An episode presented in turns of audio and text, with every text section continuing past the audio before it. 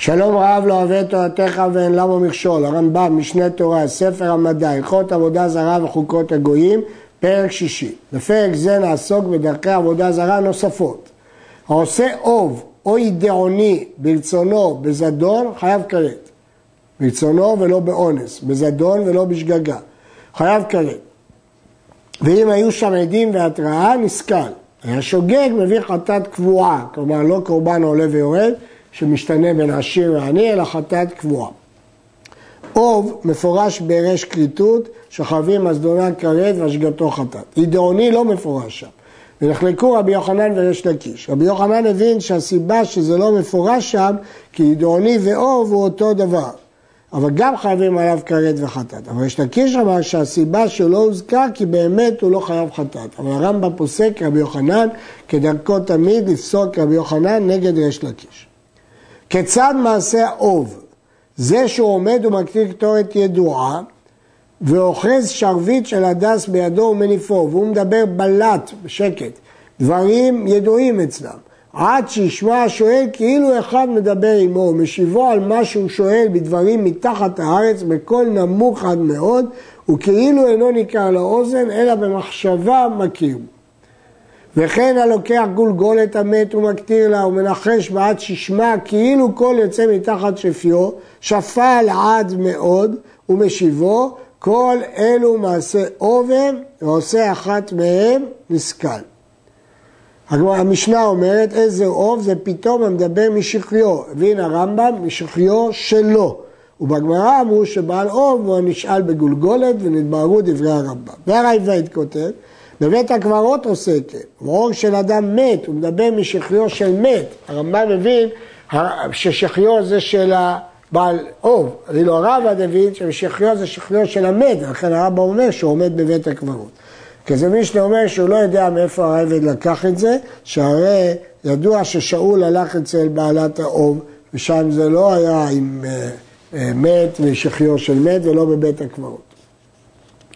כיצד מעשה הידעוני מניח עצם עוף ששמו ידוע בפיו, מכניס את העצם הזאת לפה, הוא מקטיר קטורת ועושה מעשיות אחרות עד שיפול כנכפה, כמו חולה במחלת הנפילה.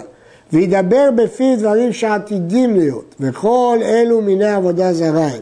והזרה שלהם מנין, תמוד לומר, אל תפנו אל האובות ואל הידעונים. ולמרות שזה לאו שבכללות, הרמב"ם מסביר בספר המצוות שזה יצא מן הכלל, ולהגיד שכל הרשימה הזאת חייבים על כל לאו ולאו. הגמרא אומרת שאל זה לאו כמו לא, ומביאה ראיה מכאן, אל תפנו אל האהובות שזה לאו, למרות שזה כתוב בלשון על ולא בלשון לא. הנותן מזרעו למולך ברצונו ולא אנוס, בזדון ולא שוגג, חייב כרת. בשוגג מביא חטאת קבועה, ואם עשה בהתראה ועדים, נסכל. שנאמר אשר ייתן מזרעו למולך מות יומת, עם הארץ ירגמו באבל. והזרע שלו מניין? תמוד לומר, מזרעך לא תיתן להעביר למולך. ולהלן הוא אומר, לא יימצא בך מעביר בנו וביתו באש, ונראה לקמן שהמולך והעברה באש זה אותו דבר. כיצד היו עושים? מדליק אש גדולה, ולוקח מקצת זרעו ומוסרו לכומרים עובדי האש. זה חלק אה, מהחיוב, זה רק אם הוא מסר לכומרים. ואותם הכומרים נותנים הבן לאביו, אחר שנמסר בידיו, להעבירו באש ברשותם. כמרים קיבלו את הבן ואחר כך הם מוסרים לאב להעביר אותו באש כשהוא ברשותם. ואבי הבן הוא שמעביר בנו על האש ברשות הכומרים. הוא מעביר אותו ברגלו מצד לצד אחר בתוך השלבת. לא שהוא שורפו למולך, כדרך ששורפים בניהם ובנותיהם לעבודה זרה אחרת, אלא בעברה בלבד הייתה עבודת זה שמו מול. לא שרפו את הבן, אלא העבירו אותו באש. לפיכך, העושה עבודה זו לעבודה זו אחרת חוץ ממולך, פטור. כי זו עבודה מיוחדת רק של המולך. דעת רש"י בגמרא זה שהכומרים היו מעבירים אותו באש, אבל לפי הרמב"ם הוא בעצמו, כי הוא למד מהפסוק, מעביר בנו וביתו באש. אמרנו שלפי הרמב"ם מעביר ברגליו מצד זה לצד אחר. אה, הגמרא אומרת, אמר רבי יהודה אינו חייב עד שיעבירנו דרך העברה. ושואלת איך היא דמי, ואומרת שיש חומת לבנים באמצע, אש מכאן ואש מכאן. רבא אומר, כשקופצים כמו שקופצים ממדורה של פורים.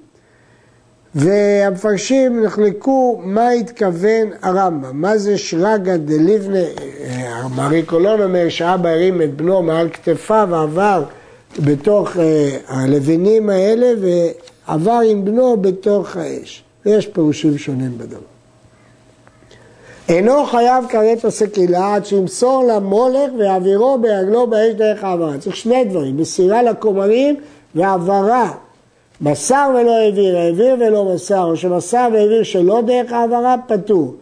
ואינו חייב עד שימסור מקצת זרעו ויניח מקצת, שנאמר כי מי זרעו נתן למולך, מקצתו ולא כולו. אם הוא ייתן את כל זרעו, הוא לא עובר עליו. אחד זרע כשר ואחד זרע פסול, גם אם הבן שלו ממזר. אחד בניו ובנותיו ואחד בניהם ובני בניהם, גם נכדיו, על כל יוצא איך הוא חייב. ושם זרעו, לא כתוב זרעו, כל זרע, מזרעו למולך. אבל אם העביר אחיו או אחיותיו או אבותיו שהעביר עצמו פטור. העביר אחד מזרעו והוא ישן, או שהיה סומא, פטור. אז אם כן, אם הוא העביר את עצמו הוא פטור, זה מחלוקת תנאים, הרמב"ם פסק את תנא קמא שהוא פטור. מצבה שאסרה תורה היא בניין שיהיו הכל מתקבצים אצלה, ואפילו לעבוד את השם, שכן היה דרך עבודה זרה, שנאמר, ולא תקים לך מצבה אשר שנא השם אלוהיך, וכל המקים מצבה לא כן. כן, מצבה היא בניין מרכזי שסביבו מתקבצים. אפילו לעבוד את השם, הדבר הזה אסור.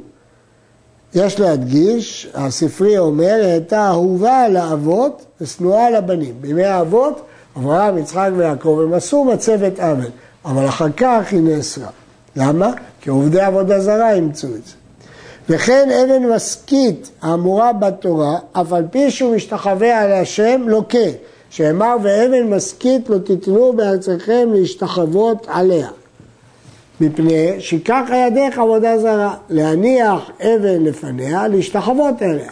לפיכך אין עושים כן להשם. ואינו לוקח עד שיפשוט ידיו ורגליו על האבן ונמצא כולו מוטל עליה. זו השתחוויה אמר רמתך. השתחוויה זה עם פישוט ידיים ורגליים ולכן מלכות זה רק כשהוא פושט ידיים ורגליים. במה דברים אמורים? בשאר הארצות. אבל במקדש מותר להשתחוות להשם על האבנים. שנאמר לא תיתנו בארצכם להשתחוות עליה. בארצכם אין אתם משתחווים. אבל אתם משתחווים על האבנים המפוצלות שבמקדש. ומפני זה נהגו כל ישראל להציע מחצלות בבתי כנסיות הרצופות באבנים, או מיני קש ותבן כדי להבדיל פניהם בין פניהם ובין האבנים. ואם לא מצא דבר המבדיל בינו לבין האבן, הולך למקום אחר ומשתחווה, לא על אבן, או שוכר על צידו ומטה, כדי שלא ידביק פניו באבן, שכפי שאמרנו, זה אסור. הגמרא אומרת שם שאביי ורבה היו מתים על צידם, כדי לא ליפול ידיים על הראש. המשתחווה להשם על אבנים המפוצלות בלא פישוט ידיים ורגליים, אינו לוקה. אבל מכים אותו מכת מרדות, אפילו בלי פישוט ידיים ורגליים. אבל עבודה זרה, אחד השתחוויה בפישוט ידיים ורגליים, או השתחוויה בלא פישוט ידיים ורגליים. משעה שיכבוש פניו בקרקע לה, נזכר. לכן צריך להיזהר ביום הכיפורים, כשעושים, אה, קוראים ומשתחווים ונופלים על פניהם ארצה, אה, לפרוס מחיצה בין האבנים לבין הנופל. הנוטע עילה נצא למזבח. או בכל האזהרה, בין אילן בין אילן מאכל, אף על פי שעשה אותו נוי למקדש. ויופי לו, הרי זה לוקה, שנאמר לו תיטע לך אשר רק כל עץ אצל מזבח השם אלוהיך אשר תעשה לך. כל עץ, בין סרק, בין מאכל, בין לנוי. מפני שזה היה דרך עבודה זרה, נוטעים אילנות מצד מזבח שלה, כדי שיתקבצו שמה. ואסור לעשות אכסדראות של עץ במקדש כדרך שעושים בחצרות. אף על פי שהוא בבניין ואינו עץ נטוע. למרות שבנו מעץ מבנה של אכסדרה אסור, החלקה יתרה, שנאמר כל עץ, אפילו לא עץ נטוע. אלא כל האכסדרות והסככות היוצאיות מן הכתלים שהיו במקדש של אבן היו, לא של עץ. מקשה הרעב"ד, כתוב לשכת העץ, הייתה לכהן גדול, וזה הבית. בימה של העץ שעושים למלך בשעת הקהל, מוכרחים להגיד שזה היה רק לשעתה. גזוסטרה שהקיפו בעזרת נשים בשמחת בית השואבה, אז גם כן אפשר לתרד שזה רק לשעתה. אבל יש עוד תירוצים לדברים הללו, שמדוע עשו אותם. אה, בכל אופן, אה, לעשות מבנה קבוע של עץ אסור לא במקדש ולא באזהרות. עד כאן.